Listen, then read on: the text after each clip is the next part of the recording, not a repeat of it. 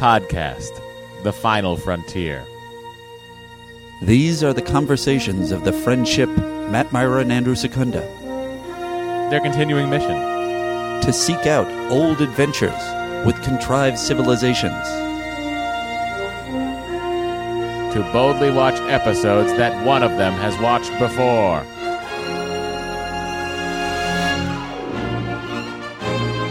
Hey everybody, welcome to Star Trek The Next Conversation. It's a Star Trek podcast. You haven't figured that out yet. Spoiler. We're going to talk about Star Trek. I'm Matt. I'm Andy. And I'm just an old man. Hang in there, Scotty. We all feel like old mans. I think I am an old man. Well, I mean, technically he was like 100 and... Well, I'm not as old as that. You're not as old as Scotty when he was beamed aboard the Enterprise from the Jenolan. No.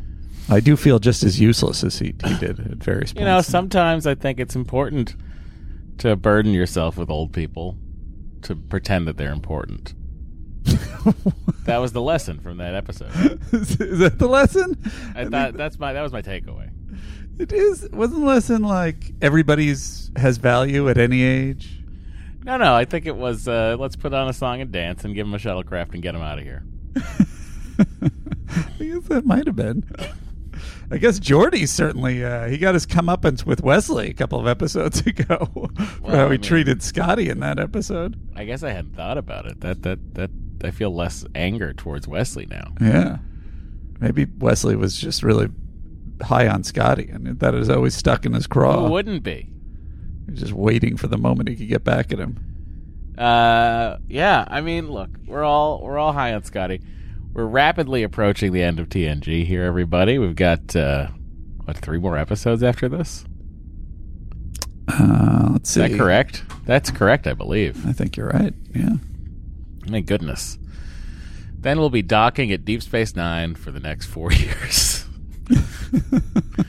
So, everybody, get ready for that. They're all excited. I've heard not a single person saying they are not happy and anticipatory.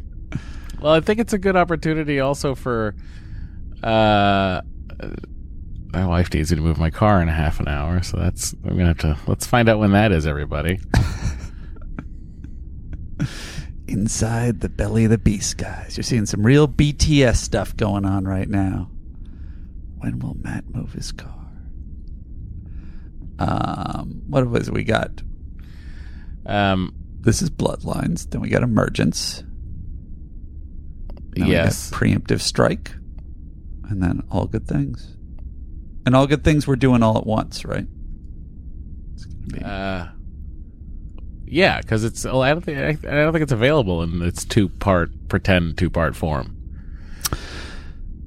So do you want to lay the big news on them? As a movie, you know. Yeah. For all intents and purposes.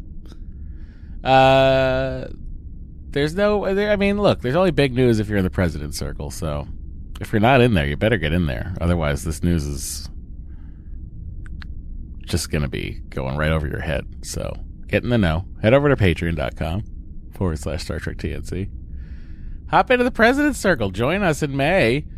We're doing a special, we're going to record the episode of All Good Things. For all of you wonderful people, including the people not in the President's Circle. But the President's Circle is going to get to watch us do it live. We're going to stream. We're going to do a stream of it.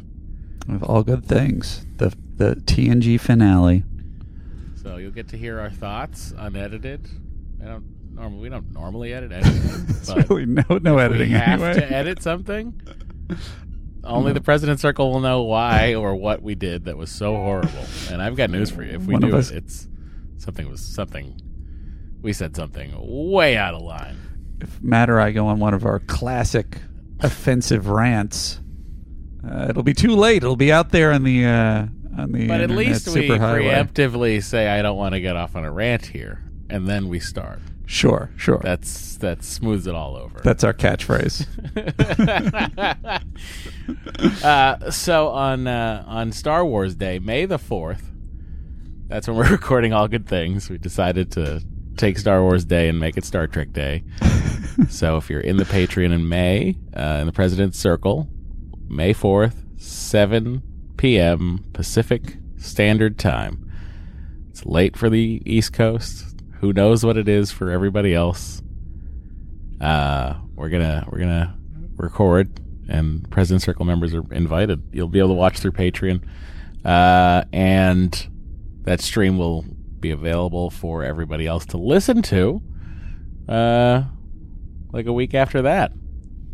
So there it is. We're also going to be doing Q&A. We're gonna, because I figured out this whole streaming thing. I think did a couple of test streams that people showed up for, which was wild because I had no warning to anybody. So it was a lot, surprising amount of people popping in. Oh my god! And then a surprising amount of people have watched it since. Oh, is it still available? Yeah. Oh, that's sort of upsetting. I don't even remember. It just seemed like that's just me looking confused most of the time. But yeah, you know, is that different? Is that different than most of these episodes? Yeah. So get in there. Exciting stuff happening in the Patreon. We're doing Q&A streams every month now in the President's Circle. But we'll kick it off with all good things being recorded for all of you to listen. And who knows? Maybe we'll run some polls during the show, because that's a thing we can do. Ooh. Andy loves a poll. I do love polls. Why not? Why not have it? I can argue with the results on the spot. I love it. That said, everybody, it's time to talk about Bloodlines. But, you know, we got some stuff to do first, which is this. Matt, would you have them watch this episode? For those of you wanting to see the conclusion of DaiMon Bok, yes. But that's the only reason I would watch. I didn't remember who he was. I had to look it up. What? It was like, it's a stargazer? Mind control? I remember. Different actor? That. Oh, was it a different actor? Yeah. Oh, that's a little bit bullshit. Look. Here's the what's funny over at the Red Letter Media, their review of Picard they did. Rich Evans, one of the guys, was proposing that the Borg Queen is actually DaiMon Bok. It's like, funny. It was very funny. It's a funny thing to say, because it's an unresolved storyline. You know, you got to get that. You got to figure out DaiMon Bok. DaiMon Bok still got it at lust for blood and revenge. It's interesting that they bring him back in the way that they're like bringing back plots in these last few episodes, like Wesley and everything. It's like, let's tie it up, except it does end with just like, man, he's still mad and out there. Yeah. Anyway, so that's that. Let's head over to the Admiral's Club, see what's doing in there, and hopefully we can get this thing going. Go to iTunes, leave a 5-star review, and join the Admiral's Club. Matt, how do they get into the Admiral's Club? Head over to Apple Podcasts, leave a 5-star review of the show. You'll be in the club. Andy might read it on the show. You might be that lucky. Who's lucky today? Who's hearing it? Well, Black Ops A115 wrote in. Classic. With a 5-star review entitled Ship of Theseus. I'm extremely behind and just watched Rightful Heir, and it made me think of the WandaVision episode where there were two visions and the argument of the Ship of Theseus. This podcast is amazing, and I love it. I enjoy all their jokes and distracted conversations. Keep it up, guys. I'm a little annoyed that was in WandaVision, because now everyone references it constantly. Ship of Theseus? Like, yeah, but like that was a thing I always used to think about with the Enterprise A, because it was such a refit of the NCC 1701. Right. I was like, oh, most of the parts of that ship are gone. So is it really still the Enterprise? Right. And now we all think about fucking WandaVision. Well, a certain segment thinks about WandaVision. But, you know, a lot of Marvel, as I've said before, I feel like, you know, you can feel when the writers have Marvel TV have jumped off of TNG or Star Trek in various ways. Plot-wise. I mean, look, we're all standing on the backs of Asimov and Arthur C. Clarke, so, right. and Jules Verne. Right. I think everybody's on their shoulders, you know. Even Star Trek, Andy. Did Roddenberry ever point to Jules Verne? Probably into, like, to say, ha-ha, fuck you, asshole, I'm still alive. Roddenberry did always lord it over Jules Verne. Physically pointing at the ground. Our other Admiral Club admittee is Jay Whitlark, who writes, great fun. I enjoy this podcast. I listen to it to help fall asleep. Hey, whatever gets you through the night, guys. If you want to listen to us fall asleep, please do. Download. Enjoy. You're welcome. That's it for the Admiral's Club. Yep. Let's over to the President's Circle. It's the hottest place in the galaxy right now, you know, with all this new announcements, especially live stream, live Q&A every month. What? It's crazy. Let's go. The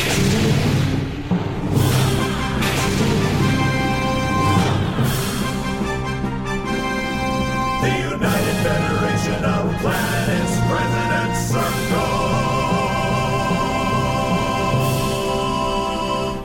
Wow. It's the President's Circle, everybody. For a measly $17.01 a month, you could be in here. It's luxurious. The buffet's better than the Admiral's Club. And, quite frankly, we're nicer in here. So, Andy, who's got a Christopher Pike Medal of Valor? This month, there are a couple. The first one is from Kevin Quinn. You know, May the 5th, I think, is when Strange New Worlds debuts. Oh, really? Yeah, so we're going to have an action-packed week. Wow, that is going to be a lot of stuff.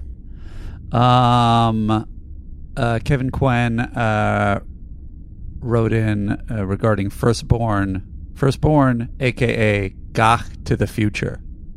Nice. A lot of approval. I don't know if I'd be like handing out medals of valor for that.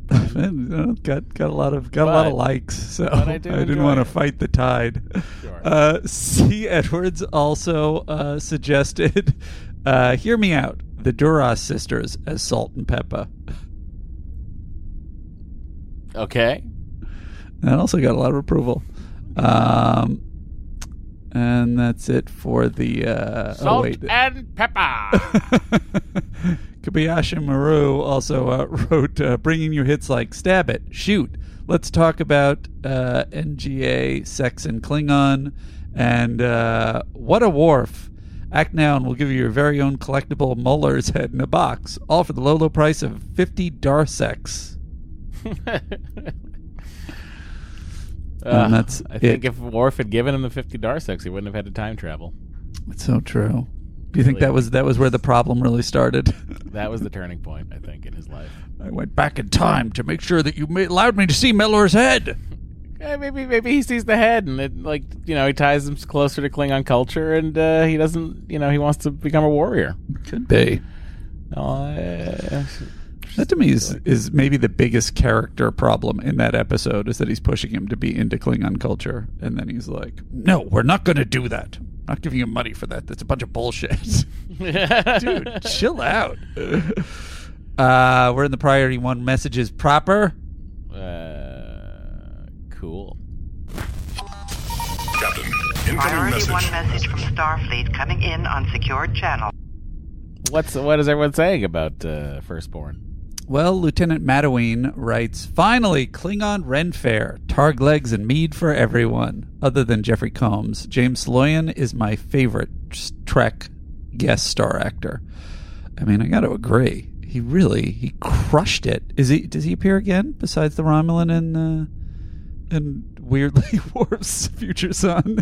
Does he appear again? Because he's just killed it both times. I think so. Did a fantastic Romulan. Did a fantastic Klingon. Tom Bondurant writes, Patty and Selma plus Statler and Waldorf equals Lursa and Bator. I mean, fair. I don't even think you need the Statler and Waldorf of it all. You think Patty and Selma are just Lursa? Yeah. They even have very similar hair. Is that what they're based on? Even The Simpsons are influenced. Neil Studd writes, the good thing about all this... I think, in fairness to The Simpsons, Patty and Selma came first. Selma came first. Patty and Selma were predates. Oh, before TNG. Oh, interesting. Yeah, that definitely. Yeah, then the Duras sisters. That's fair. Neil Studd. The good thing about all the super crazy TNG and Voyager episodes right now is that until Picard Season 2 gets to wherever it's going, they never happen. Worf's a velociraptor? Great. Alexander violated the temporal accords? Fill your boots. Janeway and Paris birthed lizards? Not anymore, they didn't. That's fair. I mean, it depends on which time travel theory you subscribe to. Which timeline you're going to, yeah. Lots to discuss. Obviously, that's all happening in the Patreon. If you would like to listen to us talk about Picard every week, head over there. You can join at the lieutenant's level and get that. 4 episodes of Picard every month. That's right. But if you want your full 8 episodes of fun, you got a President Circle. I guess 9 if you count the Q&A as something. I guess that's true. Dear God, I'm going to be adding the Q&A. We're probably going to be trying out again. We also got your 2 Voyagers. You got your Enterprise. Dan Man Mountain writes, "Happy First Contact Day, everybody." It was posted on April 5th. It's now the 11th, but he posted it on the 5th. Thank you, Dan, and happy First Contact Day to everyone. May the 4th be with you. Yes. Great and Terrible Lizak writes, "Due to architectural and fire suppression reasons, my office at work has 2 walls that do not go all the way up to the ceiling. On the other side of these walls is sort of atrium that goes from the 2nd floor of the building to the 5th floor where I work. Why did I tell you this uninteresting information? During the discussion of what Chakotay smells like, I laughed so hard that 2 people on the 4th floor later independently came to me to report having the following exchange. Coworker A, isn't she by herself up there? Coworker B, I bet she's listening to a podcast. No interest in what podcast it was, coworker B. No, apparently not.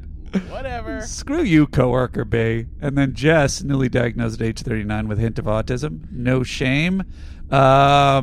She also wrote, "I had a similar moment. I listened while working out at the precinct gym and once fell to the side of the treadmill while laughing. Half the SWAT team was there and threatened to kick me out if I was laughing so hard over some Battle Trek Wars bullshit. Your coworkers sound more understanding of UN podcasts." Now this sound feels like the kind of thing that I would have had the exact same reaction to in different podcasts. But I did not remember, Jess, that you... Is this implying that you're on the SWAT team? That's fucking awesome. Really Andy's gonna write to you on Instagram and ask if he can go on a ride-along. Oh, man. Can I go on a ride-along? That'd be great. I don't know if I'd want to be on a ride-along for the SWAT team. It feels like I would definitely be in the way. They'll give you a gun. All right. Firstborn... And follow up on DS9 from our old friend Tom Bondurant. Hi, Andy and Matt. When Quark appeared in Firstborn, you all discussed how that fit into the overall Trek timeline. I think this was also the point where you mentioned Patrick Stewart hosting SNL. Back in October, I volunteered to do a little Elsewhere in Trek note for each DS9 episode. It would check in on the other Trek shows to see what they were doing that week. In other words, it would basically be your Firstborn discussion, but from the DS9 point of view. Specifically, and without spoiling anything, Firstborn aired the week of April 23rd, 1994, about the same time as the DS9 episode, The McKee, Part 1. TNG had finished shooting its final episode on April 6th, filming on Star Trek Generations, and had already started on March 24th. And Voyager was in pre-production. Oh, and Patrick Stewart hosted SNL on February 4th, 1994. How do you feel about that? Because there has been some debate. I know you had said you want to keep This Week in Trek, even if it doubles up on previous This Weeks in Treks for DS9? Or do you not want to make the decision? Well, I mean, I don't see why we wouldn't. Again, it's like, to me, This Week in Trek is just sort of like the lay of the land of what the world was doing. Right. Which then allows us to like look at the scripts and the episodes and sort of see if there's any sort of mirroring of social things or, you know. How do you feel about this Bondurant offer to give us a what's going on in Trek thing? Offer accepted. Great. I like to make him make decisions make command decisions on air, because otherwise neither of us ever decide anything. Mr. The Ultimate Trekker writes, wait, so Future Alexander is just hanging around making no mention of the Dominion and the Borg and such? Maybe he's laying low and going Biff Tannen. Could be. Cock to the future. Gray's Sports Almanac. Do you wish you had that? A future Gray's Sports Almanac. No. That doesn't give you any joy, huh, buddy? Well, I mean, what am I going to do with it now, you know? What year did it go through? I feel like I'm over it. It's over now, right? I assume it would be for future events. Yeah, but he bought it in 2015, so it's useless to me now. It's like, great, thanks, Marty. What am I going to do with this? So go back in time and fucking bet on sports? Because this is useless to me. Yeah. And then he'd be like, oh, I forgot it was 2022. Yeah. 7 years after I purchased this and then went back in time. Where's our hoverboards? That's my question. Actually, I guess hoverboards sort of exist. Do you see that guy who was dressed as Green Goblin flying through Times Square? No. It really made me excited. You never hear much about that guy, huh? For what? There was a guy thing? Not for me, but just like, I don't know, I always get excited whenever my childhood vision of Marvel is becoming real. Yeah, sure. I get excited when Spider-Man's arch nemesis is real. No, I'm not excited about that. I haven't seen a Spider-Man yet to come and stop him. I mean, that's fair. All we got is that robot from Disney. It would be terrible. Mr. I already did that. Eric Peebles writes, if my son was such a disaster, he traveled back in time to fix or kill his younger self, my takeaway wouldn't be he needs to, quote, follow his path. Where you at, Troy? Really good point. She was too busy kind of gearing up to give the same speech to Picard's non-son in this episode. Micho and Miriam at Quark's, Quark is Latinum Gold Pressed, writes Andy, Matt, the Klingons were invaded by the Herc early in their history. I always imagined they stole tech from the Herc they killed. I don't remember what this is in reference to. I mean, well, we always talk about Klingon scientists. Oh, right. Peaceful Klingons and Klingon carpenters and the like. Right. Again, I think the Klingon Empire has large swaths of people. I think a lot of them we see are warriors on ships, but they're behind-the-scenes scientists. Yeah. Sure, every time we see a scientist, they're duplicitous and either trying to sabotage the Enterprise or are very jealous of Beverly Crusher's autopsies. But, you know, they're out there. I'd like to hear more from them. You do see Romulan scientists, right? We see them. Yeah.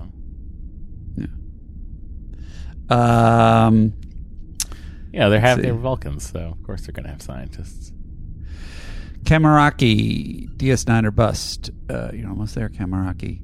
Future Alexander is the perfect example of how most of us would screw up our time travel plans. Underestimating people of the past, poor research, sloppy painting. I know it's exactly how things would go if I went back and tried to do something.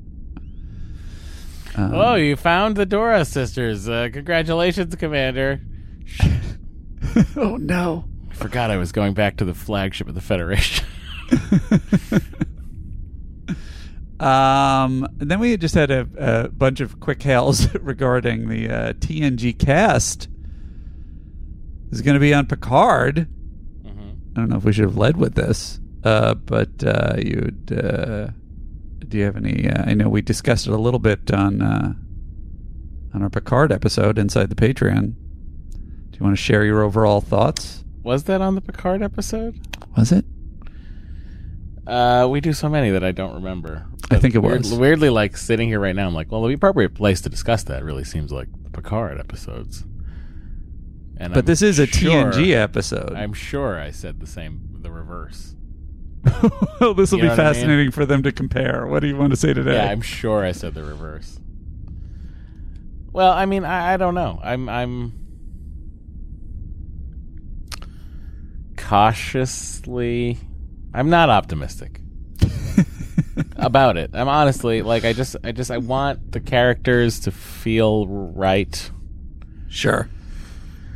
I don't want anybody betraying their character. You know, there's the argument of like, well, people change over 30 years, but the reality is, do they? I feel like once you're like, you know, once you're like in your 30s, you're kind of stuck. You're not changing. You know what I mean? So sad. You know what I mean? It's like this, it's the argument, take. But it's like the Luke Skywalker argument. Yeah. You know, it's like, oh, he, of course he would change over that, you know, period of time. Like, no, he wouldn't. He'd still be Luke fucking Skywalker. Who's the most successful extrapolation of a future character that they've returned to? I feel like they did a pretty good job with Neo. Logan. Did you ever see Matrix? Logan. Yeah, Logan, yes. Logan is great. And for that matter, Xavier, but that was sort of partly based on, you know, him having an ailment, which they then tried to do in the regular Picard that didn't really work. Yeah,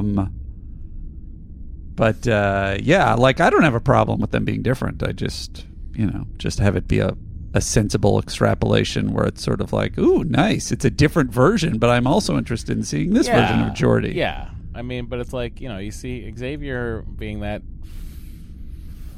you know, deteriorating that much, but also still being Xavier. Right. And it's interesting. And Logan being fucking a more tired Logan. Right. It's sort of part of my, like, I accepted the Force Awakens, for example, version of Han Solo, but I guess in my head I always felt like, oh, we're going to project forward, we're going to see him as this weathered general, but still cool-ass Han Solo. And part of my problem was he was almost too much the same guy, like they just reset him. That's true, too. Well, that was the problem. He wasn't the same. He wasn't an extrapolation of the same guy he was in Jedi. He was an extrapolation of the same guy he was in A New Hope. That's fair. Yeah. Which was the problem. Right.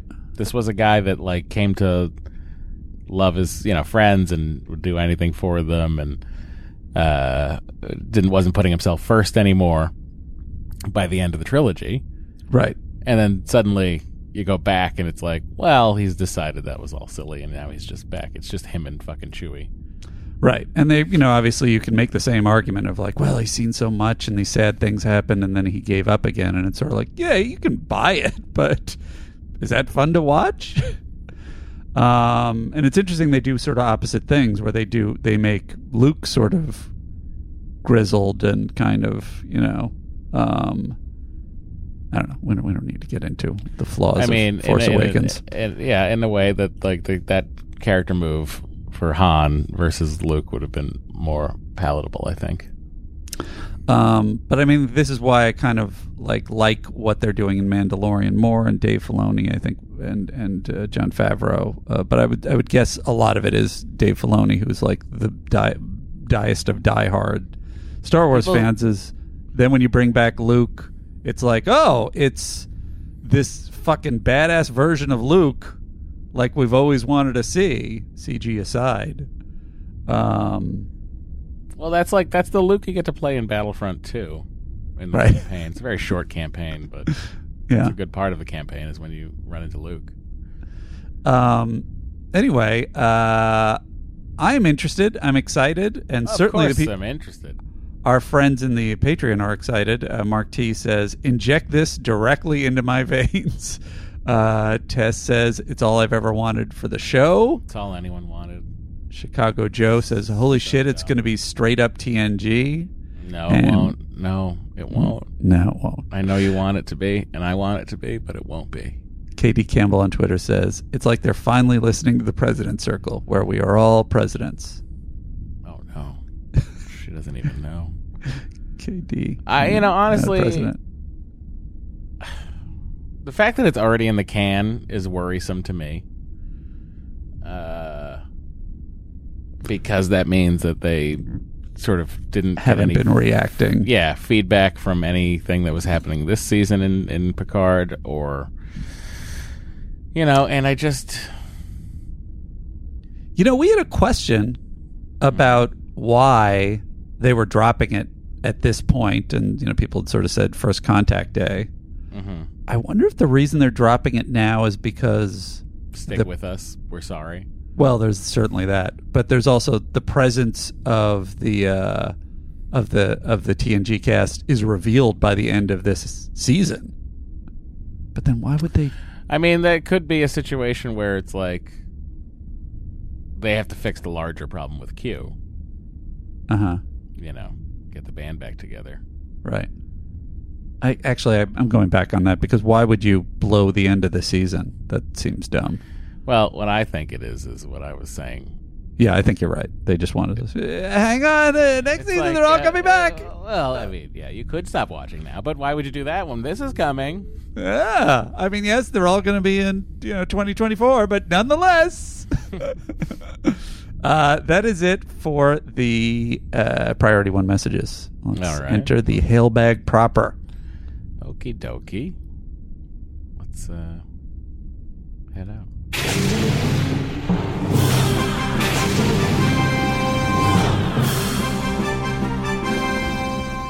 Welcome to the Admiral's Club. And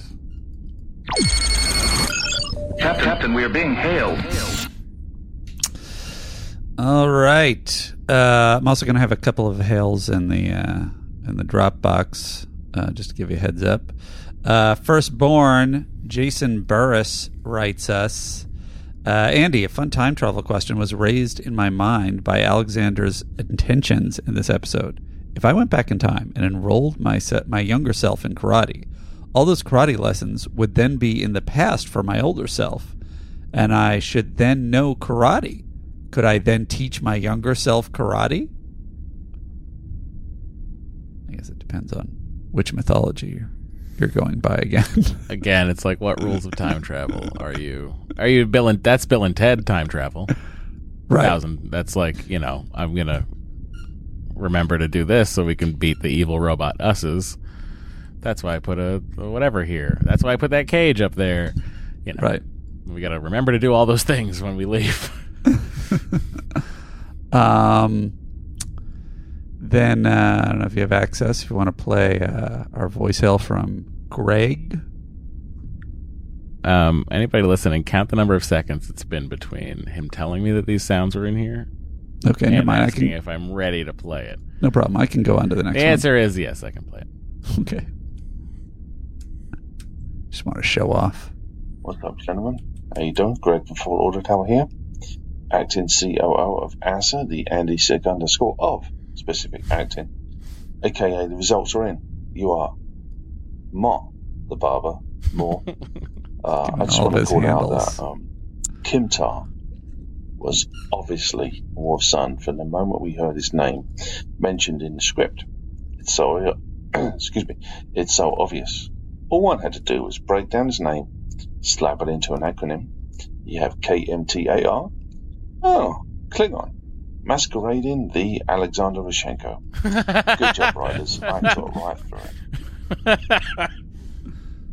That's funny. DS9, what was happening this week? Idea.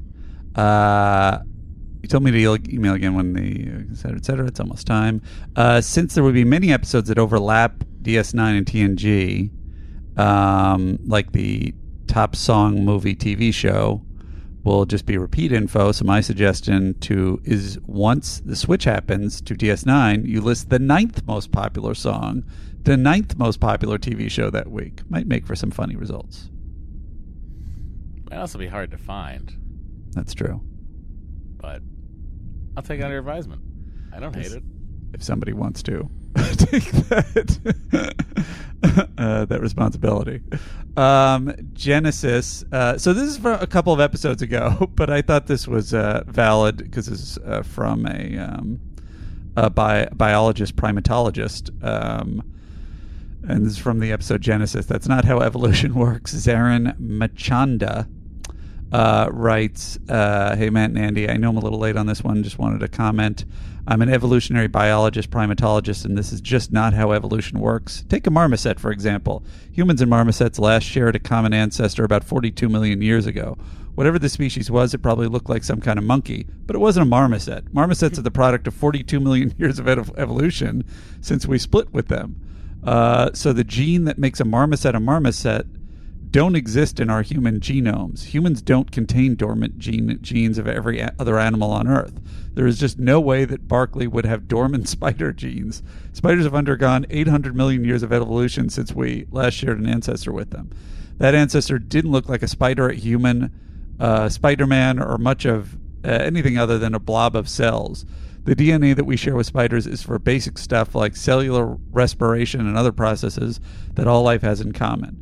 In presenting evolution or de-evolution, which is actually not a thing in reality, in this way, they imply that humans are somehow more evolved than other species, which is just not the case. All life on Earth today has evolved the same amount of time. Sorry for the rant, but it's the one reason I can't get behind this episode. I thought it was spooky as a kid, but now it just drives me nuts. Thanks for reading. Hope you're doing well. Best wishes, Zerine. That's the one reason you can't get behind the episode? I mean, that's the only one. He loves the acid in the face. I feel like there's more. He loves Dumb Riker. Everything else he loves.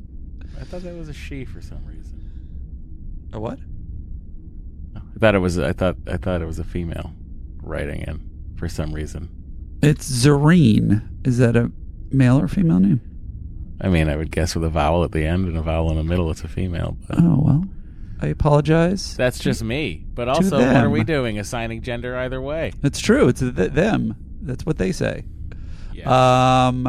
Lieutenant Commander Christopher Clement, a longtime supporter and member of our crew, gave us the hailing frequencies close sound that we use in every episode.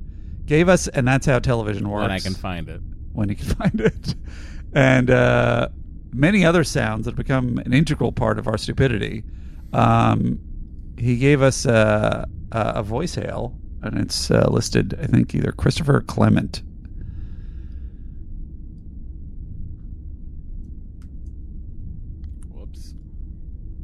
Hello, Matt and Andy. This is Christopher Clement. You may remember me from such hits as Hailing Frequencies Closed, or the lesser-known Episode in a Bottle, and the never-played Andrew Secunda School for Specific Acting. I just wanted to send you a note to let you know how much I've enjoyed the entire podcast series. I'm currently way behind in the episodes, what with the pandemic and all, and also moving from California to New Zealand. It's exciting. So I realized that while I'm way back at the very beginning of Season 7, you're nearly done with Season 7. So I just wanted to send a note saying, great work, gents. I've really enjoyed participating in some amount with your podcast. Thanks again, and keep up the great work.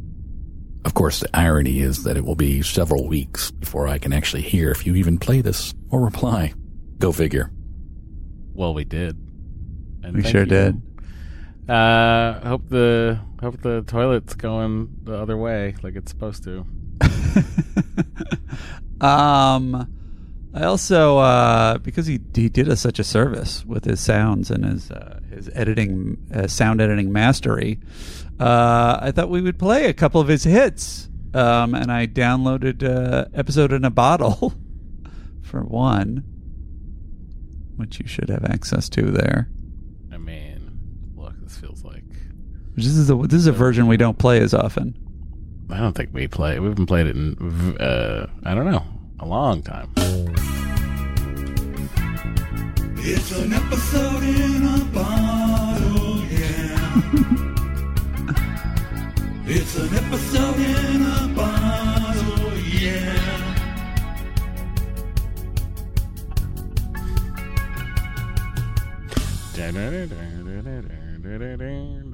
Do you want to get your bass out and play along? No, that'd be more of actually a guitar part. That's just a guitar? That'd be more Andy Summers. And then there's an Andy's Theories version that I don't think we play very often. Maybe it's just because we don't. We just go to the closeout song usually. Mm-hmm. Time is theories.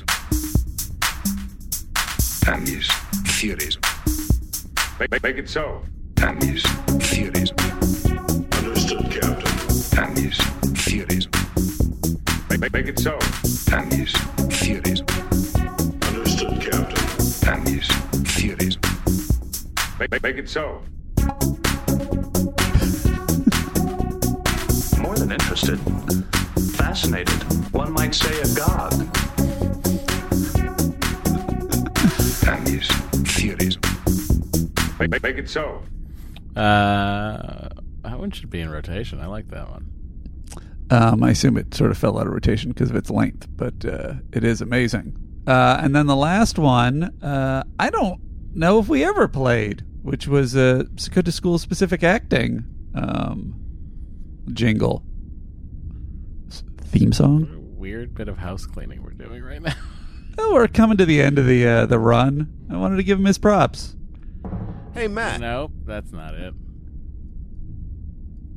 Nope, that's not it. It should be in the today's sounds. I know. I dragged it in there. I don't know where it is now. What happened? Do you want me to drop it again? No. I see it. You can also skip it. Maybe it's a cursed sound. In the meantime, as he's... What is happening? My brain is broken. What am I clicking on? Secunda School of Acting. Jesus. I mean, you're all... Welcome to the Andrew Secunda School of Specific Acting.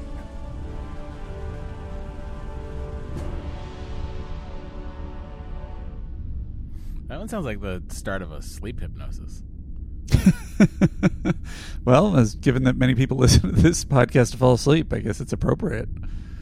He also mentioned going back in time and listening to the episodes. Lieutenant Commander Jeff Mullins has been sending in these awesome little snippets of the show, which I think I'm going to start posting on Instagram, and it inspired me finally to get back up to date. What? Somebody pointed out that it was that we passed 1,000, but I didn't have the marker set for on our Patreon. But I didn't have our marker set for any prize. I know. Well, I'm saying, that should be a thing that I do. Look, we're coming to the end of TNG. Okay, I gotta move my car, so you vamp for a while, Andy. Oh, you know what? This is perfect. Now I can finally have my say. Although we know from the last time I had to vamp that I usually just spiral when left to my own devices. Anyway, my point is this. You guys are always sending stuff in, and I'm the one who's blowing it because my disorganization with the social media. So I'm really going to try and focus again. Josh Bald, Lieutenant Commander Josh Bald, had helped out and made a sort of a little Google file doc where you can drop stuff depending on the episode. So I'm going to try and get it going again. Maybe I'll post about it on the Face group or Josh will, about how to get in there. And I'm going to slowly try and get us up to date. Probably not by the time TNG ends, but hopefully on some kind of regular schedule. I just want to say as a side note, I really appreciated all of the art, all of the little jingles, all the snippets you guys have sent in over time. They've really made me happy. And that's an uphill battle to do that. Look at this mess. Soon you guys are all going to see this room cluttered with guitars. This guy is in 24 hours a day. I wonder if the guitars are bad feng shui. Does that explain his mood? I wish I had something like that to explain my mood. If only Matt were the kind of person who would cut this out. I'm going to go on to a prime corrective because the prime corrective is only about me and my mess ups. Mark T. It's a prime corrective. Because Matt and Andy got it wrong. And then Matt would probably say, well, probably just me, because Andy's not expected to know it. But at this point, I should. Mark T says, there's so much to love about TNC. Thank you, Mark. But my favorite might be Andy consistently confusing the name Locarno, Robbie McNeil's character in The First Duty, with Laterno, as in Mary Kay. Another famous figure of the 90s with questionable morals. Makes me laugh every time. Keep up the great work, guys. You're absolutely right, Mark. You're really vamping? I thought you would just sort of stop and then we'd just I'd just do the edit. I find it unlikely. I feel like very low odds that you were going to do the edit, so I always so I just kept going. Tape. I got to slap them together anyway, you know. Did you stop tape? No. Well, there you go. Do you want this in? I mean, I vamped. It's up to you, man. Audience, what do you think? Should take a poll? This is where the instant poll would be useful. I'm fine with it. All right. Tess, this is, I'm in a prime corrective, though. I moved on to a prime corrective. Wow, you did it without the sound cue? I did it. I did my own rendition of it, which was pretty terrible. Good. Then we'll allow it. Tess writes, I also find this is regarding that I keep mixing up Locarno with Laterno, as in Mary Kay Laterno. Tess says, I find that amusing as it happens almost every time the character is brought up. And the mention of Red Squadron, when I'm pretty sure it was Nova Squadron. Yeah, I called it Red Squadron. Oh, there you go. Because I can hear Locarno saying, we were Nova Squadron. Nobody else could say that. But now I sometimes think I can hear Laterno saying, we were Red Squadron. Nobody else could say that. That almost seems right. And then Command Master Chief Robert Garrison points out, Red was DS9. So it's a Red Squadron in DS9. Yes. But also I think where my brain pulled it from is Star Wars. That's where I obviously would know it more from. If you would like to send us a hail, send it to sttncpod@gmail.com. Please put the title of the episode in the subject heading somewhere. If you'd like to tweet or Instagram Matt, you can do it at Matt Myra. If you'd like to Instagram me, I'm at Andrew Secunda. If you'd like to tweet me, I'm at Secunda. If you'd like to send us a voice hail, please do. It's 816-TREK-TNC, and obviously to get access to our Priority 1 messages and possibly win a Christopher Pike Medal of Valor, join the Patreon at any level. That's it for the hailback.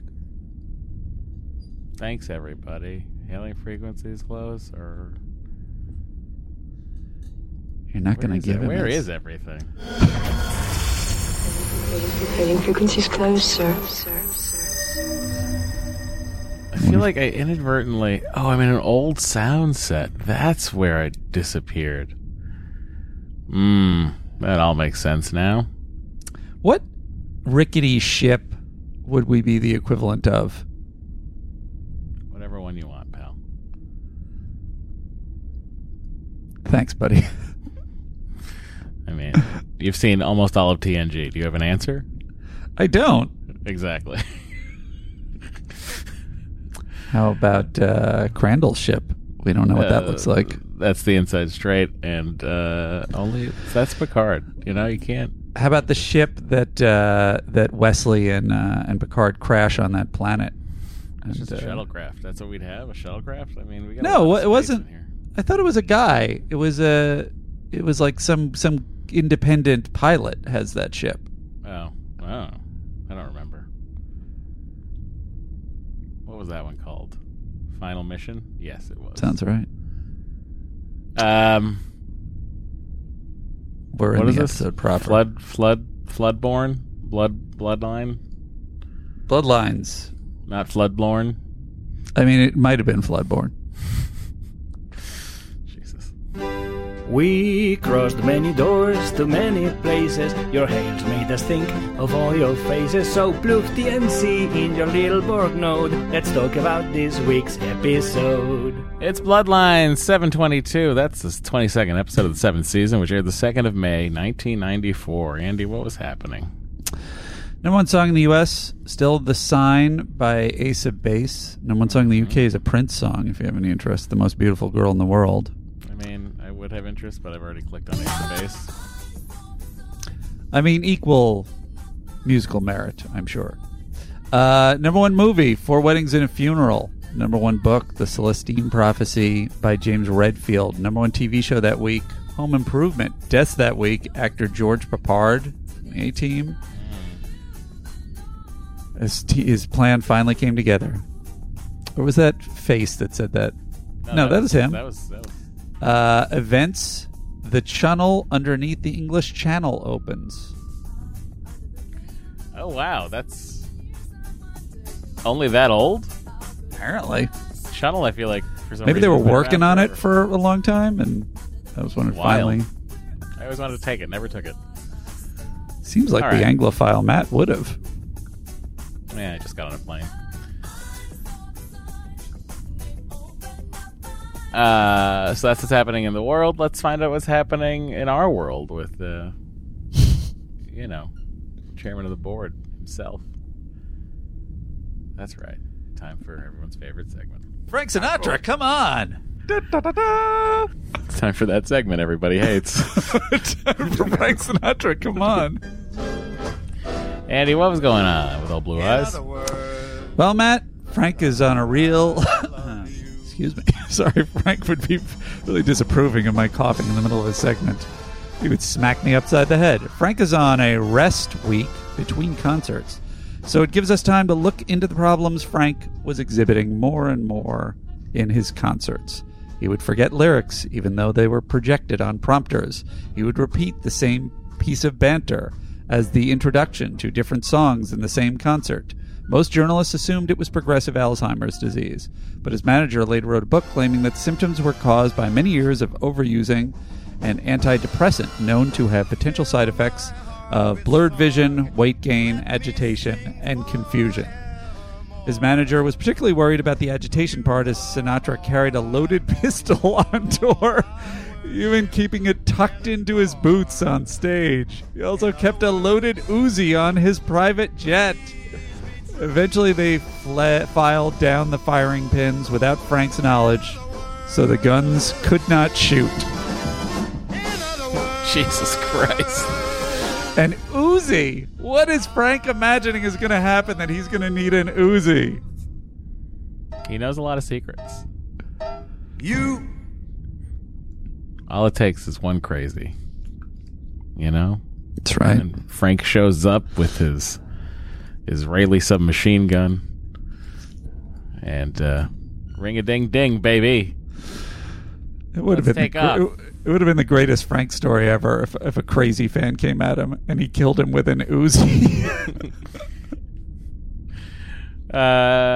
This is Bloodlines, which was written by Nicholas Sagan and directed by Les Landau. And DaiMon Bok threatens the life of a son Picard never knew he had. Yeah. That's about right. Yep. I'm woefully underprepared for anything right now. You know, all it takes is my wife making me move my car in the middle of a podcast for me to... lose all sense of space, time, and word I'm looking for. Your wife is like your traveler. Cohesion? No, that's not right. All right, whatever. What's happening over there? Well, now my dog's outside barking, and I don't understand what's happening because, my wife is now a lot at the house, and I'm just like, well, what's happening? Why? Do you want to stop? What do you need? I mean, I need to now be done in an hour, which I feel like is doable.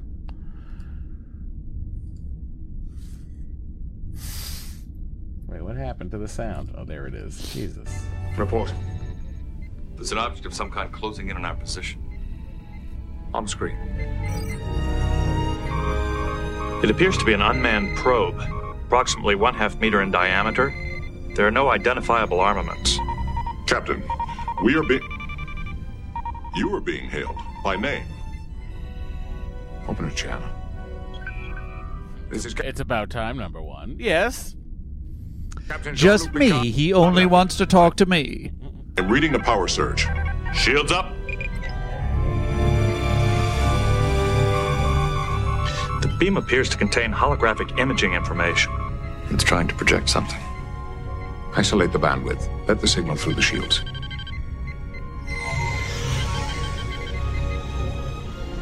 Bok. I trust you remember me, Picard. Because I haven't forgotten you, or how you murdered my son.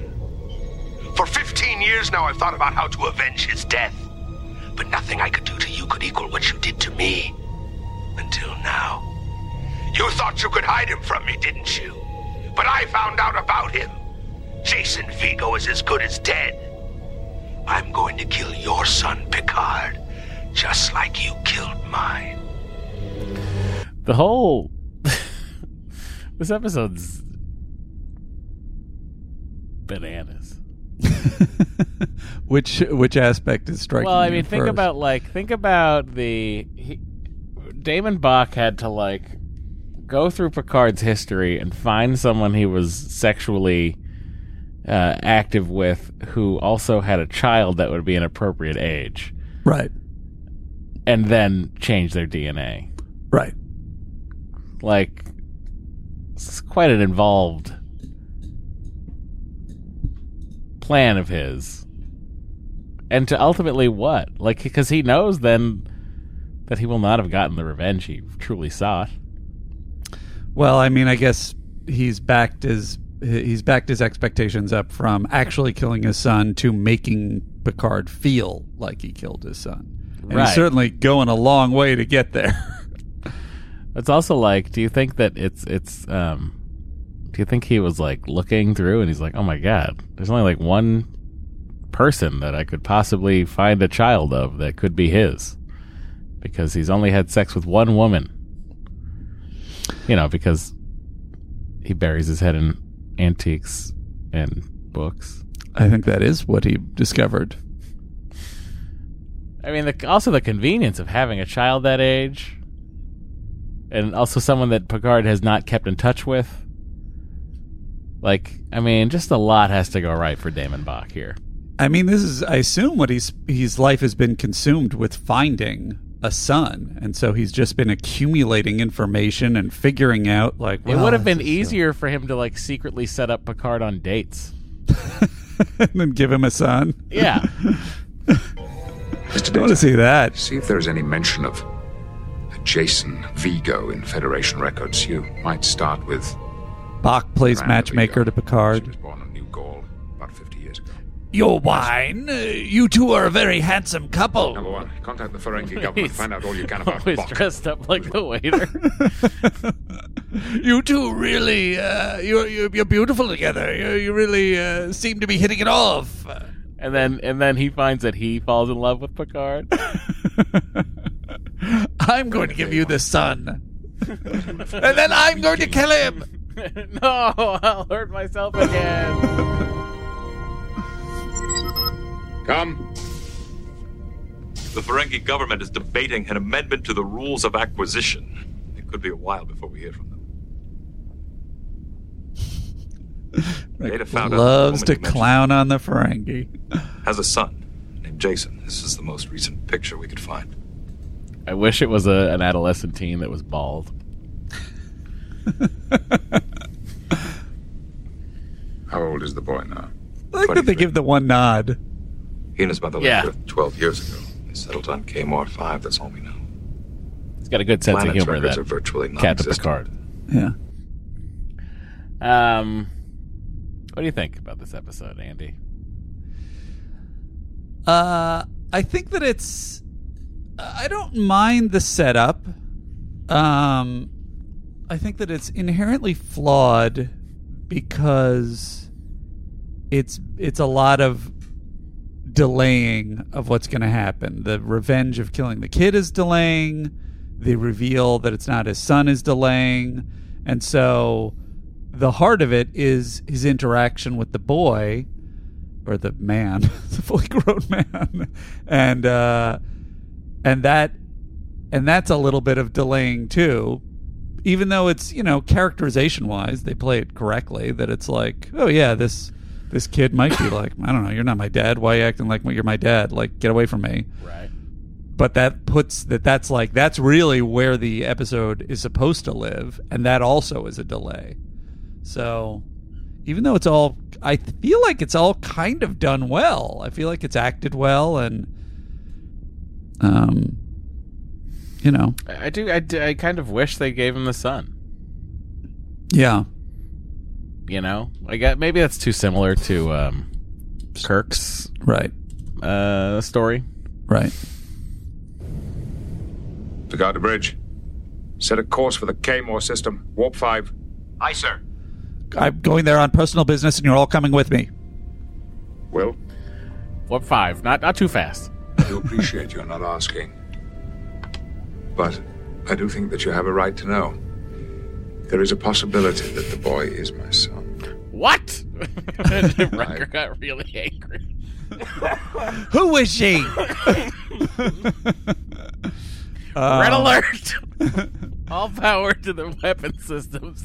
I will point out to you, to anyone who is saying, there you go, Andy's theory isn't correct. First, it's not his son. And second, he says it's a possibility, which to me means that Picard isn't really sure that that's his son, because he doesn't really know what it takes to make a son with a lady. He's like, I got to second base. Is that what that be? That's that something? I was involved with his mother for a short time, about 24 years ago. Talked. We met through a friend. We sang songs. When I was on shore leave on Earth, it was all very romantic, very intense. Probably I think because we both knew that I would be leaving in 2 weeks. And we kept in touch for a while. But we never managed to get together again. She never said anything to you about being pregnant? I'll kill her. What?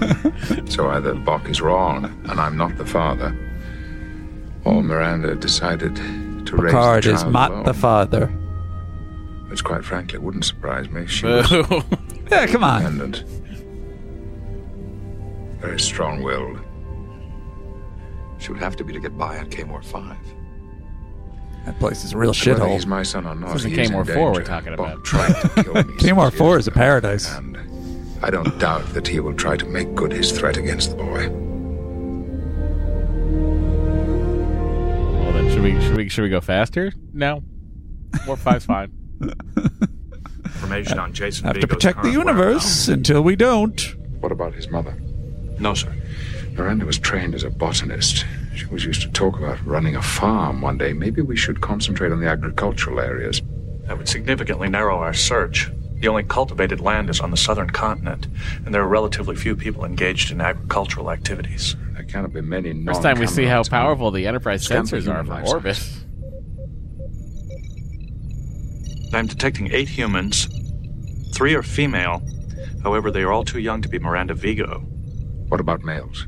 1 has a real bad attitude. 1 is an infant. Maybe it's another the infant. Is elderly. No, sir. 2 are middle-aged. That's 7. You said there were 8. I'm having difficulty getting a clear reading on the 8th. The individual appears to be approximately 2 kilometers beneath the planet's surface. Male or female? Male, between 20 and 30 years old. No one in their right. Devastatingly handsome. Unless he were forced to. Captain, I'm reading seismic instability in the area. He is in danger. Relay his coordinates to the transporter room. Have them beam him aboard. Aye, sir. But wait until I get there. Hold him in the pattern buffer. Sagan, the writer, says... He says, Bloodlines is an interesting episode, but it wasn't as good as Attached, which was the previous episode he wrote. He agreed that it did not provide as much closure, which was important to do in the show's final season. Sagan added, I think that Bloodlines is also hurt by the fact that it seemed like in the 7th season there were a lot of relatives of characters being trotted out. Like, oh no, who's next? It's Guinan's third cousin. That, which is a classic thing later on in shows where they're just like, I'm bored with the regular characters. Let's just add these other characters. And I don't have a problem with that. it's just a question of why. It feels like they're almost setting up a fucking Picard Sun spinoff with this guy. I would not watch it. Good specific acting by the transporter chief. What? How does this work? It's a Federation ship. That's right. I'm Captain Picard, Jean-Luc Picard. I realize I wasn't supposed to be splunking that cave. But don't you have something better to do? We thought you were at risk. Oh, well, I wasn't. So maybe you should just beam me back where I was. Are you Jason Vigo? I love that he's taking the same stance. A little fall otherwise. I know him. Is he in trouble? In a manner of speaking. Someone has made a threat against his life. Jason, I'm an old friend of your mother's. I'm here because you're in danger. Why would anybody want to kill me? The person who has made the threat is under the impression that you are my son. Transporter Chief, you're not going to believe what's happening right now.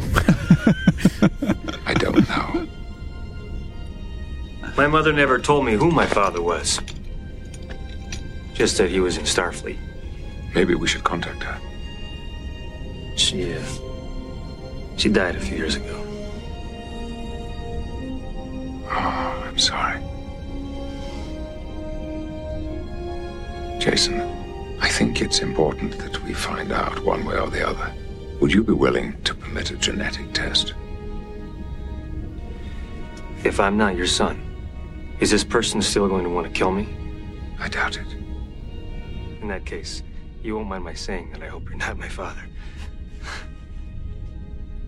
Well, that hurts my feelings, but all right. Still hurts, but let's go. Here's the thing I got to say about this guy, Ken Olandt. Besides being incredibly dishy, look at this. Look at this guy. He's very good in the episode. It's a day player part. Not a day player. He's like obviously a lead here, but he walks in. He holds his own against Patrick Stewart, and I think you could do a spinoff of this guy. I really am impressed with that. The character's well written, and he does it well. He sort of makes a character likable in a very short period of time. And I think the only other thing that I remembered, and granted I know nothing, is he's like one of the people in Summer School with Mark Harmon and Courtney Thorne Smith. But he didn't go on to that much more. And it's sort of interesting that you had all these handsome guys, and across time you always have handsome guys in Hollywood. But this guy, like, he had the stuff to be one of those guys in a 90s show or movie. Certainly handsome enough. Why did this guy not get a shot? Why not Ken Olandt? He was probably up for the single guy, but Jonathan Silverman won out. I feel like put him in one of those, whatever, those LA Law, one of those procedurals. It's not too late for him. We can get him in something. He's not young and pretty anymore. Now he's just another handsome older actor.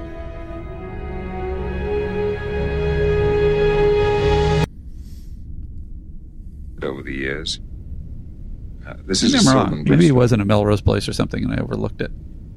And this is. This is a Gorlan prayer stick. It's really quite rare. Is it valuable? Oh, not really. Only to students of archaeology such as myself.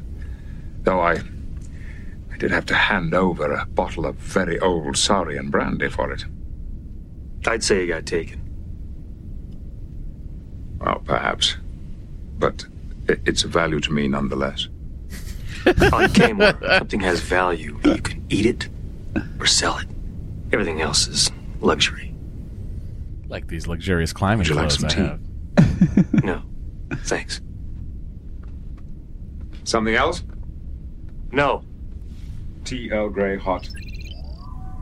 He's having no ideas when he does that. I'm sure that this whole thing is as much of a surprise to you as it is to me. I really want to be honest with you, Jason. I only knew your mother for a very short time. I would have liked to have known her better. So awkward. It just didn't work out that way. But you look a lot like... It was very hot, though, I believe. I have no comparison. Ken Olandt was also in a show where there was... Could this be 48 episodes? This must have been some weird syndicated show called Superforce. Get a load of this. In the year 2020... An astronaut becomes a vigilante when he returns from a mission to learn his cop brother's been murdered. That sounds awesome. It was also a half hour. Was it a joke? I gotta check that out. Sounds like that would be a joke show. I don't think. Like Police Squad? I don't think so. If it is, that's very advanced for the time. It was action adventure sci-fi. Nope, yeah. Action, adventure, crime. How weird. Where did it even air? What a weird program. I wonder if it's a Canadian show or something. Anyway, I guess that's what he did. That's how he spent his 90s. Viacom first run syndication.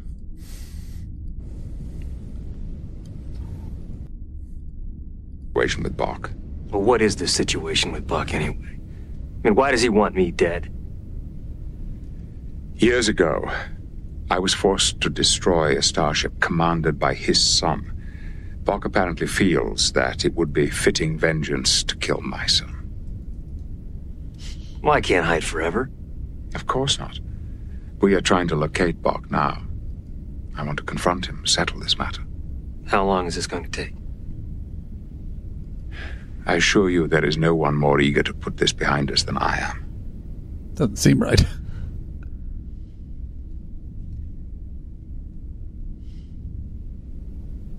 Where do I stay? We'll get you some quarters. Okay, let's go. Jason? You're the heir to a very fine chateau in France. I hope it will give us the chance to get to know each other. Lots of things there you could sell. And came from. Bok took the precaution of encrypting the probe's navigational systems so that we would be unable to decipher its flight path. We ran an analysis of the probe's hull. From the energy signatures and the particle deposits we found, it looks like it traveled through a dichromic nebula, was exposed to an intensive gravimetric distortion, and passed within 1 light year of a class 4 pulsar. 1 light year? That's crazy. Let's look it up. Anyway. Did you skip over the reveal scene, or did we watch it? The Beverly scene? I skipped over it a bit. Promise. No, they get in the way. I think it's mostly just her reveal was funny to me. So, what do you do? First of all, he's also looking at like tricorders and everything like he's a caveman. Well, they don't have this kind of stuff on this planet here. I guess. Excuse me, gentlemen. The test results are ready if you'd like to hear them. No, I'd rather not. Thank you, Beverly. Your genetic code is a cross between the DNA of your mother, Miranda Vigo, and your father, Jean-Luc Picard. She reveals it in such a reality competition show way. Between your mother and your father, .. More after the break. What? Zoom in, slow zoom in on Picard's face, slow zoom in on Vigo's face. Thank you for taking the time to talk with us, DaiMon. I understand you have a problem. Yes, it concerns DaiMon Bok. Bok is no DaiMon. He was relieved of command 6 years ago. He was unstable, dangerous. We had to confine him to Rogue Prison. But he's no longer there. He was able to buy himself out about 2 years ago. That's a great detail about the Ferengi. Do you know his whereabouts now? I understand buy your way out. He was seen in the Dorius cluster not too long ago. But that cluster consists of more than 20 star systems. You don't have to thank me, Captain.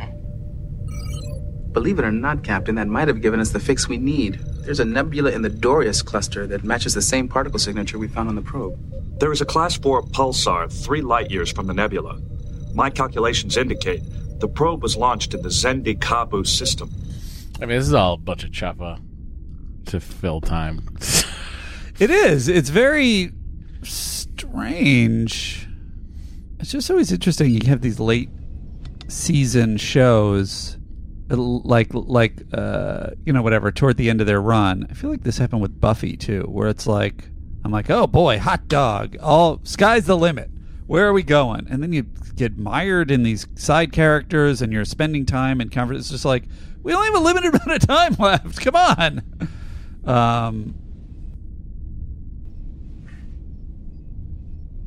So, what's he like? I'm not sure that I can tell you. He puts up so many barriers. I have no idea what is underneath. Keep in mind, he's had 20 years to be angry that his father wasn't there. It's going to take some time to get over those feelings. But I do think it's possible. Perhaps. But surely it would be wrong to force the issue. My sense is that he is a very independent young man. Perhaps it would be best if I left him alone. Let him come to me if he wants to. Maybe you're right. But I think you should consider this. Are you doing the best thing for Jason, or what's easiest for you? Oh, damn it, Beverly. Bazinga! Now Jason has on the universal symbol for roguish charm, a vest. Hello, Jason. I'm Deanna Troy, ship's counselor. Come in. Did Captain Picard ask you to come talk to me? No, I just thought I'd come and see how you were doing. A lot's happened in the last few hours. I thought you might like to talk about it. I'll be all right. People have wanted to kill me before. But you've never met your father before. And I have to admit, I never thought I would. It must be somewhat overwhelming. I'm a little shaky. Well, that's only natural. But you know what? No, physically shaky. You'll find out later in the episode. So, how did you feel about the captain? About your father? He's okay. A little stiff. But where are you from? I was born on Beta Z. All the women there have eyes like yours. Look, Jason, I came here to talk to you because I'm the ship's counselor. If you don't want to talk to me in that way, then I think I should go. I may or may not be dating Worf. This was Picard's idea. I mean, Patrick Stewart's idea. The idea for this episode came from a conversation with Jerry Taylor that Jerry Taylor had with Brent Spiner and Patrick Stewart during the filming of Mask. Taylor asked Stewart if there were any aspects of his character he felt were unexplored, and Stewart noted he was unsatisfied with the vengeance of DaiMon Bok from the first season. And he commented, "It always fascinated me that there was this creature running around the universe, even now, who despises me." Taylor gave the idea to Nick Sagan to flesh out. See, I feel like with that starting point, you could have done a better story. Mm-hmm. You're welcome to make an appointment and come to my office. It's just a vengeance story. Because then what you should have done based on that, like, I feel like Patrick Stewart, his instincts were right, which is, I don't know if this is exactly what he's saying, but he's fascinated by the vengeance idea. And that's sort of taking the vengeance idea in this episode and just making it like, and he's trying to kill his son too. And it's this complex way that he's going about it. But I feel like what it should have been focused on is the element of when Picard has wronged someone, wrong or right, and they want vengeance and their lives are consumed with rage, how does Picard feel that? How does he resolve it?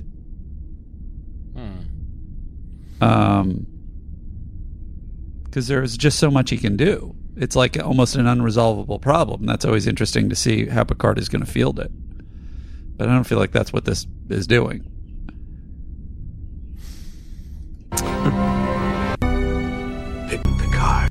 this DaiMon Bok with his technology to just beam into the Enterprise. He really should. He could be making a lot of money. I'm kind of on the rest of the Ferengi side. He seems like he's years beyond everyone else in terms of technology.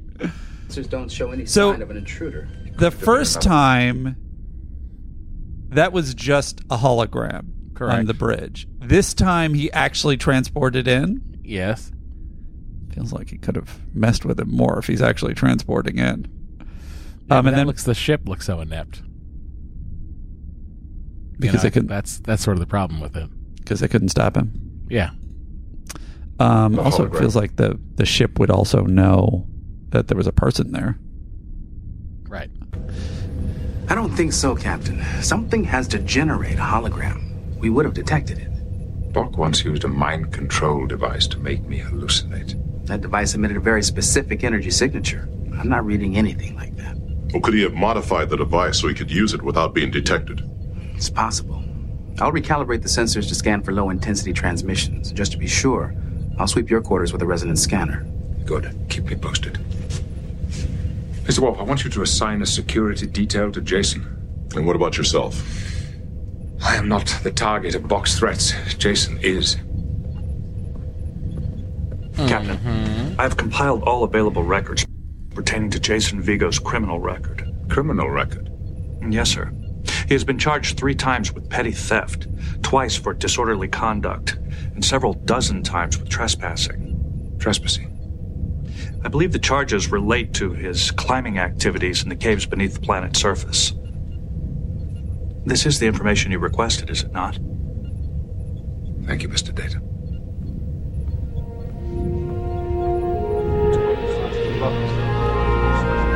They love to hold on Data for his reactions to the humans in every scene in TNG. What's his problem? Okay. What was your name again? Lieutenant Rhodes. Actually, I meant your first name. Sandra. Well, Sandra, do you think you could give me some room? We're supposed to be keeping an eye on you. Can't you keep an eye on me from over there? Seems like he was about to make some headway with the lieutenant, and then he just bailed on it. Well, he felt the shakes coming. I see. He didn't want to be embarrassed in front of her. That was Amy Pietz. I don't know if I'm pronouncing that correctly. Ooh. Good morning, Carolyn in the City. Starring our own Leah Thompson. Because Bok appeared in my quarters last night. Now, it might not have been him. It may have been an image we're investigating. Look, why don't you just drop me off somewhere? I can watch out for myself. That wouldn't be wise. I've been doing it since I was 15. I'm sure you have, but Bok is a dangerous creature. He's... Creature? He has a starship. He has technology. All right. It's kind of specious. I'll stay here.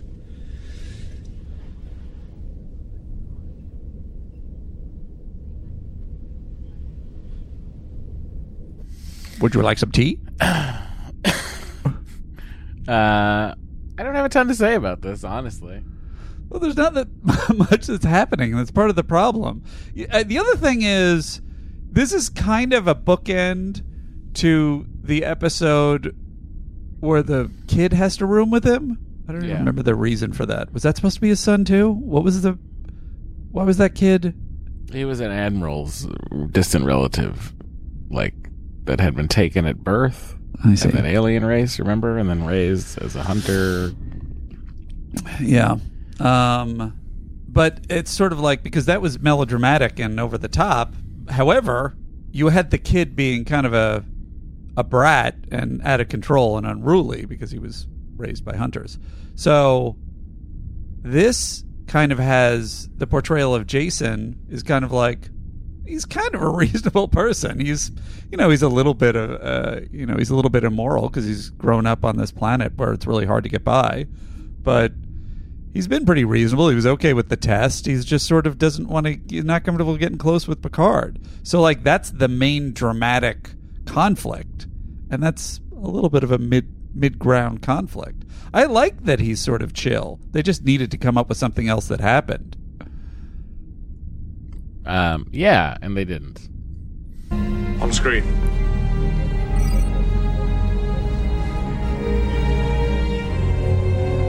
Is it another holographic device?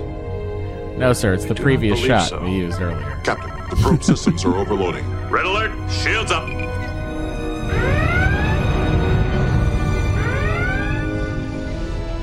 As a result of the read alert, shouldn't he not have to say shields up? This is just giving him something to do. He just likes to say it. No damage, sir. Captain, I do not believe it was meant as an attack, but rather as a message. Message? Yes, sir. In Bazal. A Ferengi code which uses alternating patterns of light and darkness. Can you translate it? I am attempting to do so. The message reads, "My revenge is at hand." It'd be funny if then Bok appeared to him in the flesh behind him through the transport and was just like, "Yes, my revenge is at hand." Like, why is he sending this code? He's already appeared and said what he wanted to say. If you want me to stay and talk, there you go. I'll call for security this time. How do you like your boy, Captain? Is he everything you'd always hoped for? It's a risky game you're playing coming here. Next time we'll be ready for you. Why don't we settle this now? Oh, and how do you propose to do that, Picard? You murdered my son. It was self-defense. He fired on my ship. You were in Ferengi space. I didn't know that. If he told me, I would have withdrawn. I'm sorry, but there's nothing I can do to bring him back. How touching. Your apology is worthless to me. I demand that you repay me for my loss. You cannot put a price on a life. Oh, but you can, Picard. You can pay me with your son's life. No. You don't have any choice. I insist on being paid.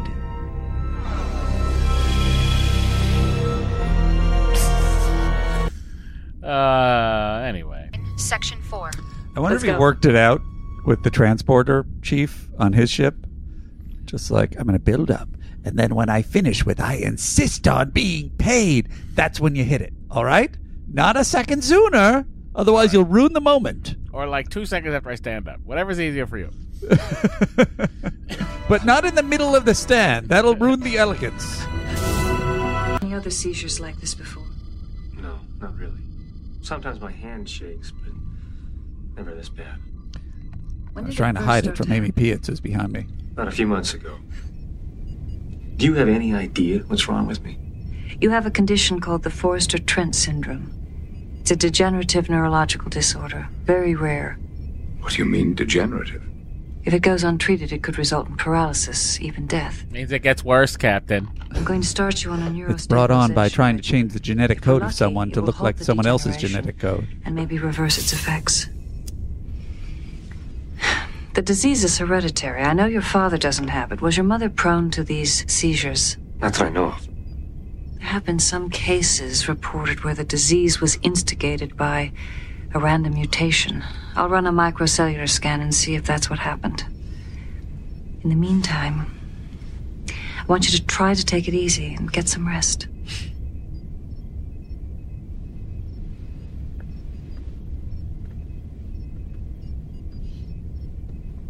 Is he going to be all right? I wish I could say for certain. But I'm not sure how he'll respond to treatments. I've been thinking about what you said the other day, and, you know, I think you were right. I had convinced myself that Jason didn't want me to reach out to him. You know, I don't think anyone is born knowing how to be a parent. You just sort of figure it out as you go. But the one quality that tends to be a requirement for parenthood is patience. Is that why you're a doctor? You have a lot of patience? I've got to go. But I got the feeling that if I had been part of his life, then he wouldn't be so troubled now. Maybe. But why waste time blaming yourself for not being there? Just be here for him now. No, well, that's too much trouble. And be patient. I can't stay on sick bay. No, no, I just generally mean. Jean-Luc, you're missing the point. Captain, have you farted in this chair recently? Bok was in direct contact with this chair for an extended period. It is showing a distinctive subspace signature as a result. We think he's using some kind of subspace transporter. What's the thing that Geordi's holding? I've never seen that. Just a different kind of tricorder? No, it's a scanner. You've seen it. Oh, yeah? Yeah, you have. And is that a BlackBerry in his other hand? Don't you remember when he found that skeleton in the wall? Used it then? Yeah. I thought it was more of a... Federation abandoned its research in the field because... Of a light. Yeah, that thing has a light on it. Oh, it does. It's not using it right now.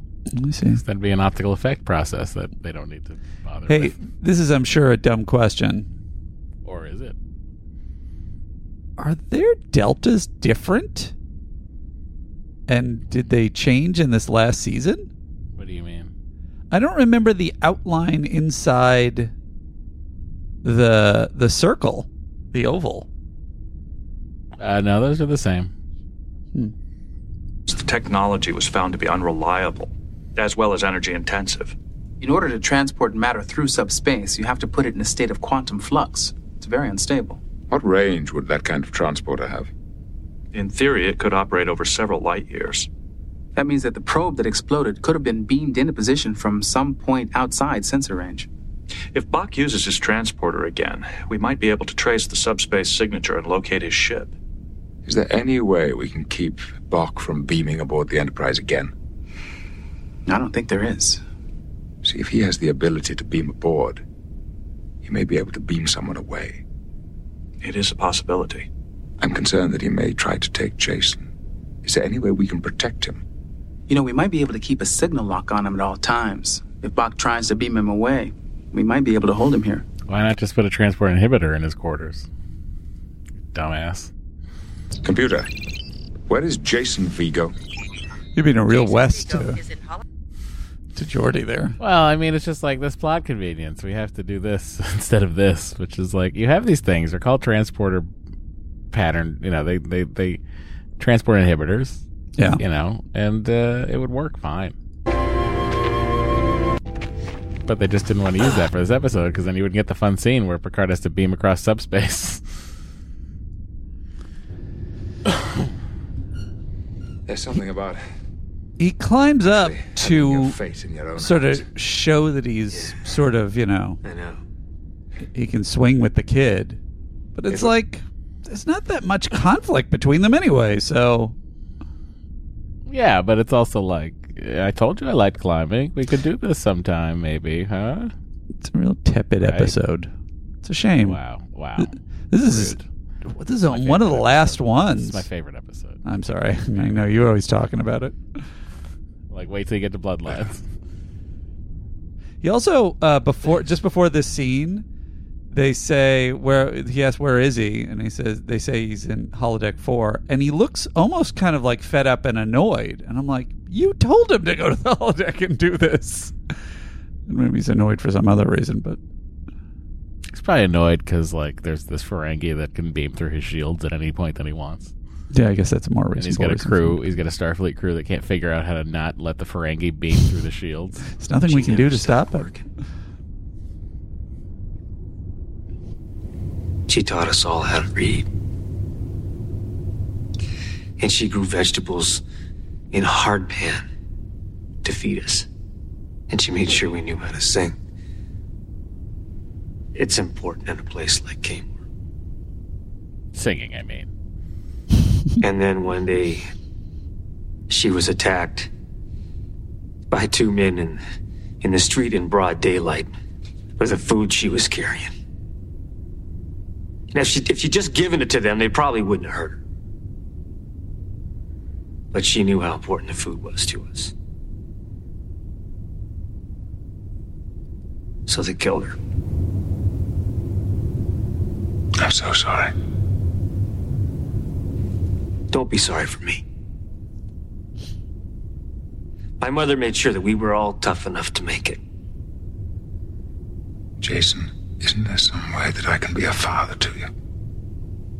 My own father and I were estranged.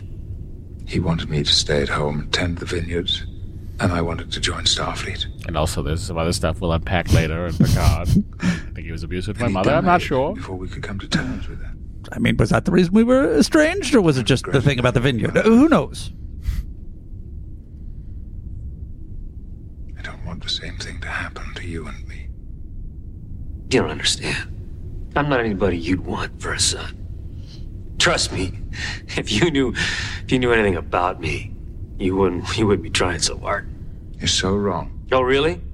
Let me spell it out for you. I've been in trouble since I was a teenager. I lie, I steal, I use people.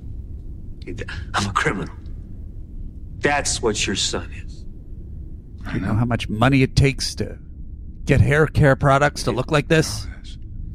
I know all about your troubles with the Karen authorities. You do? It doesn't make any difference, Jason. You're still my son. And like it or not, I'm your father. I don't know what that means. You know, it means something. There's some connection. Yeah. But one thing is clear. You'll never look at your hairline again in the same way. I like his deadpan on that.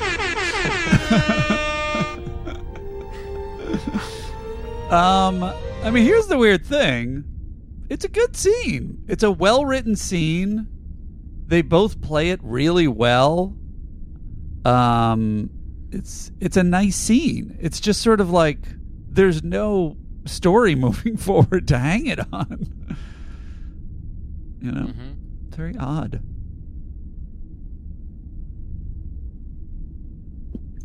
The lucky guy got to do that scene with Patrick Stewart. All these fucking huge scenes. I mean, it's a fine character scene that then is sort of robbed from us by the ending of the episode. Yes, it's about Jason.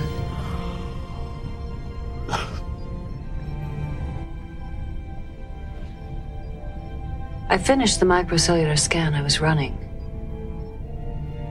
There's something you need to know. Sir, sensors are detecting... But not yet, because we want it to be a surprise to the audience. A subspace carrier wave headed for the ship. Its signature is consistent with Bok's transporter. See if you can trace it. Locate Bok's ship. Geordi, are you ready down there? I've got a signal lock on Jason. Riker to Picard. Picard here. Bok is trying to use his transporter.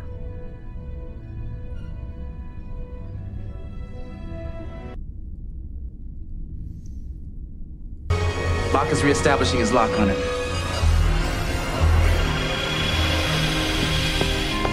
So let me ask you a question. Is Picard rushing up to the transporter? To jump in the beam, yeah. Oh, is that what it is? He's trying to be beamed with him? Oh, okay. Yeah. Okay. Left by his transporter is decaying more rapidly than predicted. It may not be possible to trace it.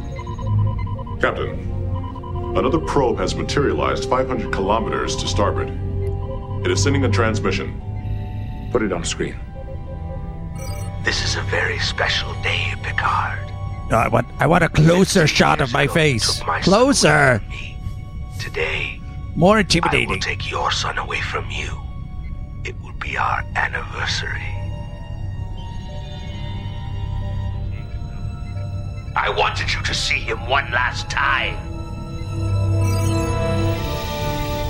I'm tracing the transporter beam Bok used to send the probe. The ship is holding position approximately 300 billion kilometers from here.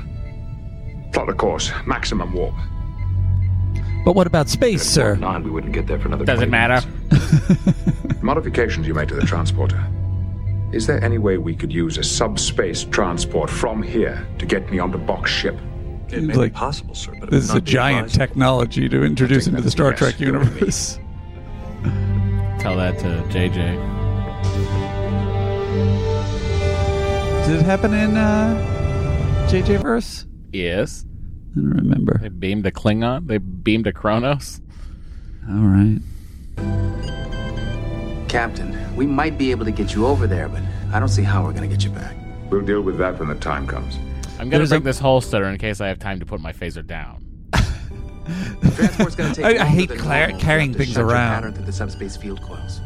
Understood. There's a moment when he goes, Data, you're with me, that I was like, they're finally, after 7 seasons, going to use Data strategically the way that he should be used, which is you beam him into a battle situation, and then he instantly disarms or knocks out everyone with his super android powers. But of course, he just goes on alone. Yep. Sequence now.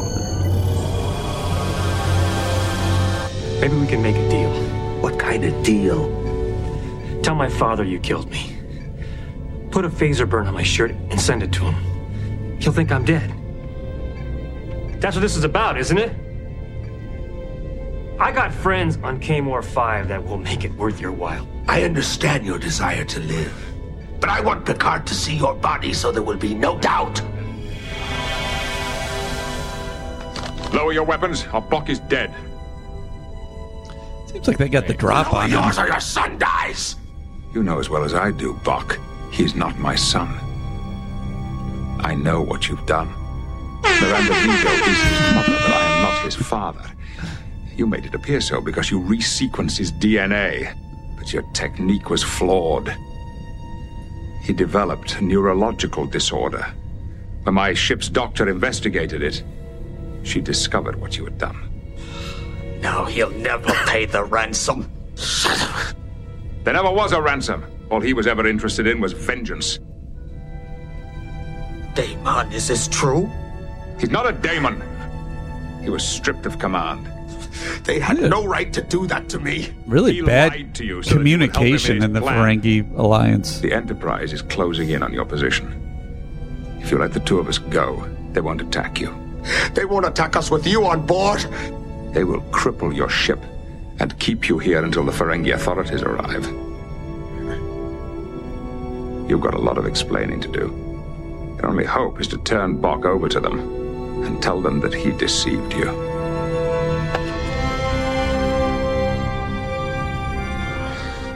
Wow, he did it. He did it. He saved his not son. Now let's wrap this up nicely. Are you sure that you wouldn't like to stay on board the Enterprise for a few more days? Maybe get an outfit less silly than this green stripe thing? It's a mess, but I'd like to go back and straighten things out. I understand.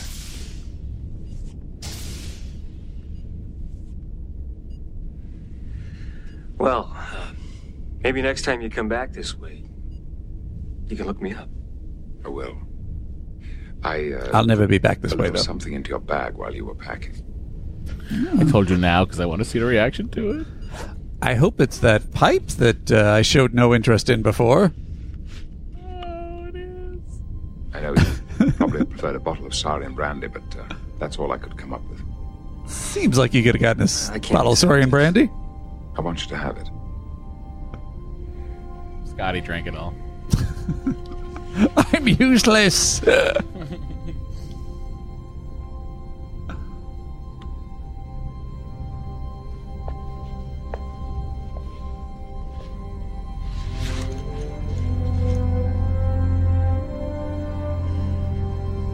Energize. It's a different transporter chief for this scene. I wonder why. Delta shift. I hope I didn't beam that guy into space. They never established. I guess we just are to assume that he they worked out his genetic disorder that was gonna slowly. Oh yeah, she cured it. That's the Crusher way. All right, let's see. Well, it's the MVC, the MVC. Get over there. Late in the game, I feel like Beverly Crusher is gonna get another MVC. But she missed that he wasn't his son at the beginning. Which she discovered at the end. Which gave Picard the solve for the episode. What about Geordi or Data figuring out the subspace thing? Even though they couldn't figure out a way to stop him from transporting his son. I think Data, Geordi, and Worf failed miserably in this episode. Okay. A Ferengi beaming onto the ship 3 times? and taking someone away, like shields are up. It's like, no. We have a meeting with security, engineering, and the ops officer, and we're not going to have this happen again. That is fair. What about Picard, you know, sort of thinking his way through beating Bok at the very end? Didn't think his way through it. He just took the information given to him by Beverly Crusher and presented it. Well, he sort of played the Ferengi rules against. Look, you want to give it to Picard? Go ahead. But all right. You've convinced me. Give it to Beverly. I mean, I wasn't here to convince you. I was just saying what's what. How many Andys does this episode get? I do like Olant's performance. I like the idea that we're dealing with a Picard son, implausible as it is. I like the performances. It's just a tepid story. Like, nothing really happens, and the box stuff isn't really even that satisfying. It's kind of a, everything gets reset at the end. Yeah. So you could argue happens in every TNG episode. But it also... episodic, but also like, takes forever to get there. Yeah, and I think it takes away from any character growth we were getting. Well, I guess it's implied like that he's grown, even though this isn't his son. That they both sizes that day. That's right. That classic Grinch Picard. I give it a 3. That's exactly right. Oh, thank God, Andy! Huh? You stole the number of Andys right out of my Andy mouth. Oh. 3 Andys. Next Andys. Next week's episode is Emergence. We're closing in on the end here, guys. Oh, join that Patreon. Watch us do the last episode as we fumble live over the internet. But here's the trailer for next week. The Enterprise has taken on a life of its own. I believe the Enterprise may be forming an intelligence. And is turning fantasy into real-life danger.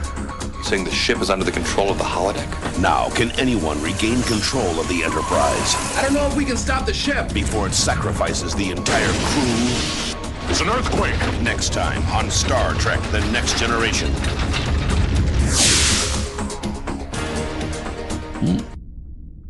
All right. That's the episode that I did not see until a couple years ago for the first time. I mean, it has that feel of one. It sort of feels like it's like a little bit of a kitchen sink, like about this kind of element, this Star Trek element, and just like, just make another one. We just need to. We gotta do one more holodeck episode. What if it was everything in the holodeck? Okay. We'll see. We will indeed. This is exciting. I'm gonna have finished TNG. Yep, and then you're gonna start DS9, and then fall in love with Benjamin Sisko the way I did. We'll see. All right, everyone, until next week, or if you're in the Patreon, until 2 days from now. Good day.